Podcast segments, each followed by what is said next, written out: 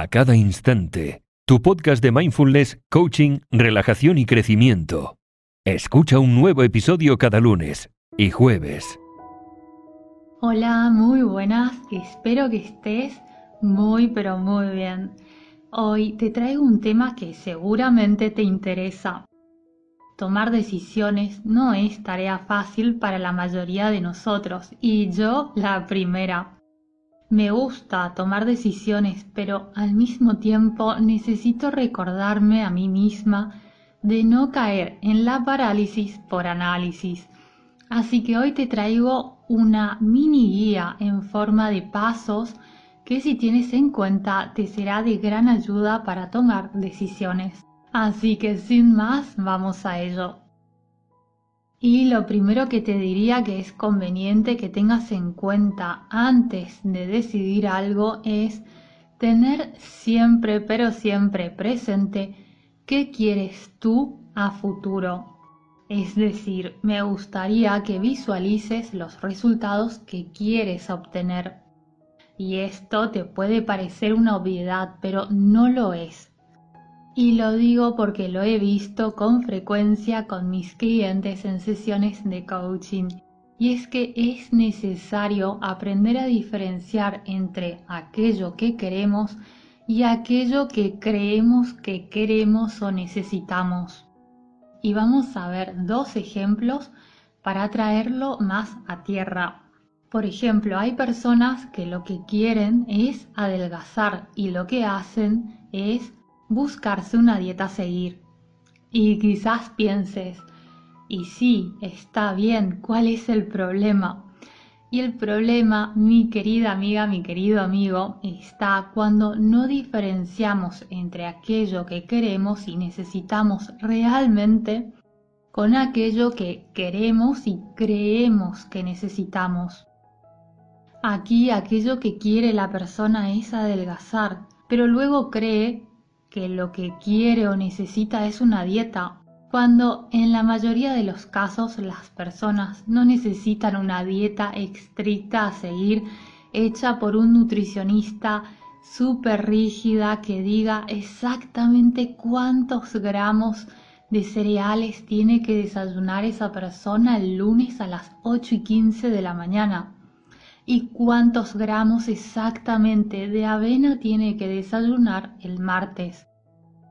Hay excepciones, claro, pero la mayoría lo que necesita, aunque estoy generalizando, ¿vale? Sé que cada persona es un mundo, por supuesto, pero por lo general, la mayoría lo que necesita es aprender a lidiar con el impulso de comer en exceso Muchas personas lo que en verdad necesitan es aprender a dejar de seguir comiendo por ansiedad o angustia aunque se sientan llenas.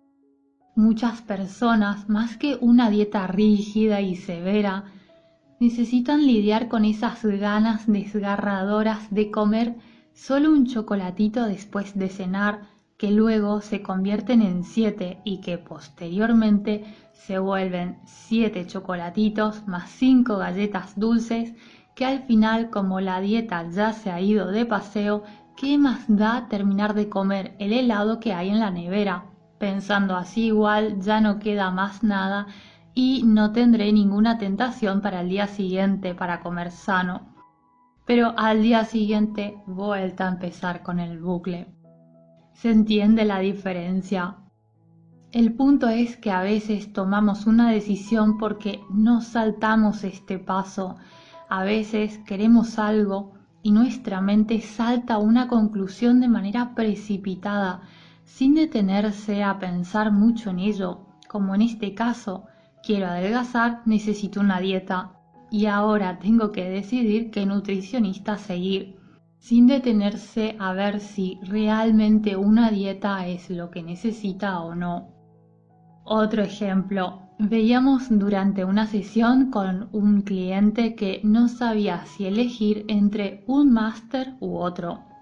Y esta persona solo estaba pensando en los pros y contras entre un máster y otro, cuando lo que esta persona en realidad quería era trabajar por cuenta propia ofreciendo servicios a empresas. y analizando su carrera profesional y su experiencia, ninguno de esos dos máster necesitaba realmente para ofrecer los servicios que quería ofrecer. Sin embargo, allí estaba a una semana de inscribirse en algo creyendo que era sí o sí lo que debía hacer.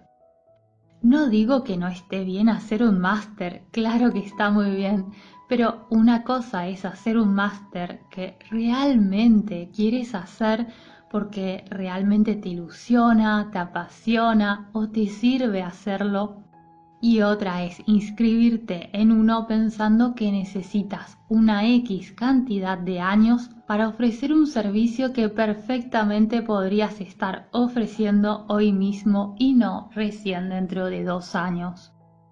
Quizás pienses que esta persona lo hacía para autosabotearse porque perfectamente podría ser el caso el caso en el que alguien diga, espera, necesito dos años más de tiempo para hacer esto, cuando en realidad no es así. Pero conozco a esta cliente y no era una cuestión de autosabotaje, sino por falta de conocimiento en otras áreas.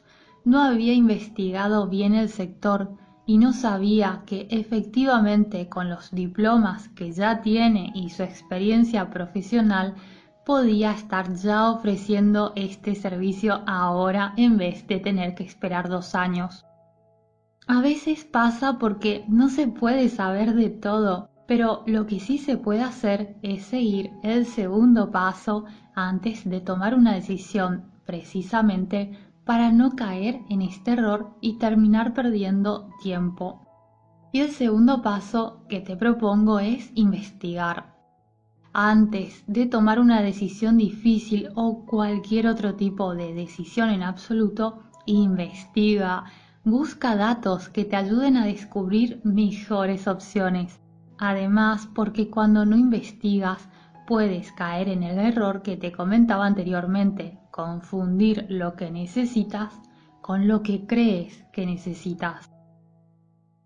Aquí lo que te sugiero es que investigues siempre teniendo presente tu objetivo final.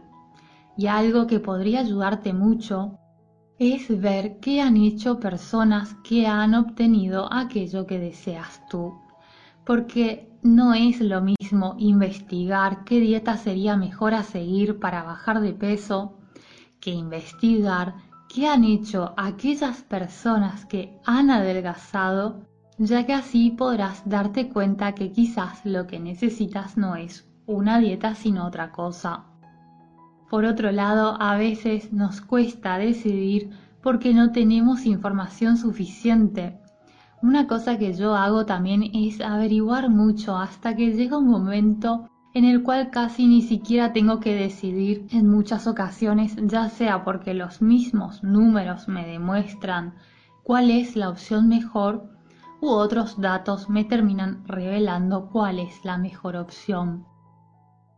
Muy bien, una tercera clave es que pienses detenidamente en cada opción teniendo los pros y contras. Y sé que esto puede parecer obvio, pero a veces nos concentramos tanto en un solo factor de la ecuación que nos olvidamos de mirar un poquito más allá. ¿Y por qué te sugiero esto? Mira, un día hablando con una amiga, ella me comentaba que estaba indecisa si estudiar italiano o francés.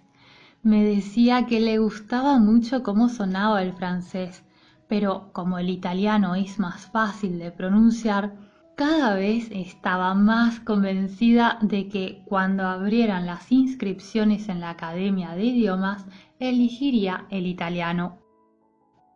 Si te fijas, ella al comparar tanto la dificultad en pronunciar un idioma con el otro, se estaba perdiendo un panorama más amplio. Ella me preguntó qué haría yo si estuviera en su lugar. Y yo le comenté que en su lugar estudiaría el idioma que más me gustara.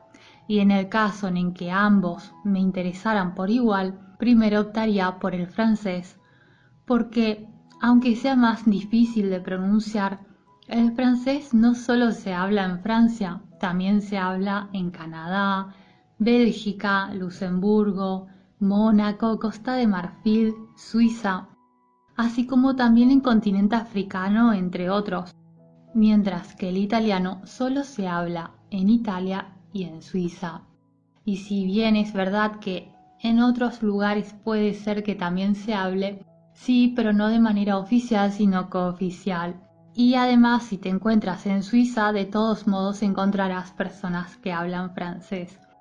Y es que si bien esto no quita el hecho de que el francés sea más difícil de pronunciar, puede ser que a una persona le compense esforzarse un poquito más en la pronunciación, teniendo en cuenta que las oportunidades profesionales serán más amplias. Y por supuesto que habrían más factores a tener en cuenta y no me voy a enredar en ello ahora, pero el punto es que no te centres solo en una cosa. Procura siempre ver más lejos. Procura ver cuántos pros y contras te sean posible. Para ello te propongo lo siguiente. Imagínate que la opción A te lleva hacia un camino.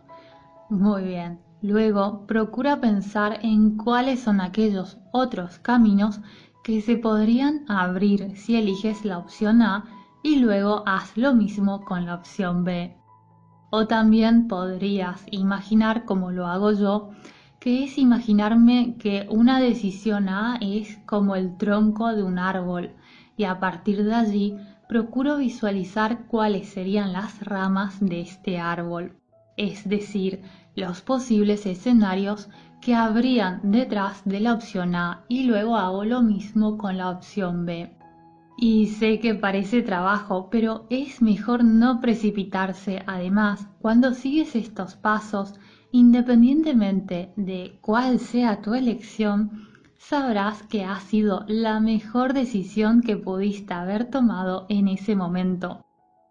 Por otra parte, a medida que avances en esta dirección, no estarás preguntándote una y otra vez, ¿habré hecho bien? ¿Me habré equivocado? ¿Hubiera sido mejor hacer lo otro? Será más difícil que te pase esto porque habrás hecho un buen trabajo antes de tomar una decisión. Y si tienes miedo de equivocarte, recuerda, mi querido amigo, mi querida amiga, que siempre puedes ir corrigiendo el rumbo a lo largo del camino. La cuarta clave es que intentes decidir siempre mirando a largo plazo. A veces tenemos que tomar una decisión y pensamos solo en qué es más conveniente ahora pero intenta siempre tener en cuenta entre las distintas opciones cuál es la mejor para ti o la que mayores beneficios te traerá a largo plazo, de aquí a dos años, a cinco años o a diez años. También porque cuando hagas esto es probable que el panorama cambie. Y por último, mi querido amigo, mi querida amiga, confía en ti. Esta es la quinta clave. Muchas veces tomamos muy buenas decisiones, pero aún así sentimos inseguridad, porque a veces nos resulta más fácil confiar en los demás que en nosotros mismos, en nosotras mismas. Confía en ti y sobre todo confía en tu instinto. Muchas veces esa intuición o instinto, como lo quieras llamar, juega un papel fundamental en la toma de decisiones difíciles, pero solo nos juega a nuestro favor cuando confiamos en nosotras mismas, en nosotros mismos. Y finalmente, quería decirte que no te pierdas el siguiente episodio, porque en el siguiente episodio te compartiré unas preguntas que son muy simples, pero a su vez reveladoras a la hora de tomar decisiones. Y es que, como te comentaba al principio de este episodio, a mí siempre me ha costado mucho tomar decisiones. Era uno de mis puntos débiles y hasta el día de hoy me cuesta. Solo que por un lado intento acelerar el proceso y por otro lado, ahora aplico todo esto que te comparto y que te seguiré compartiendo en el próximo episodio para que así sigamos creciendo. y decirte que me encantaría que me cuentes qué te ha parecido el episodio de hoy y déjame un me gusta así sabré si te ha gustado. Te mando un abrazo muy muy grande y como siempre espero y te deseo de todo corazón que estés muy bien y te deseo lo mejor. Hasta pronto, adiós.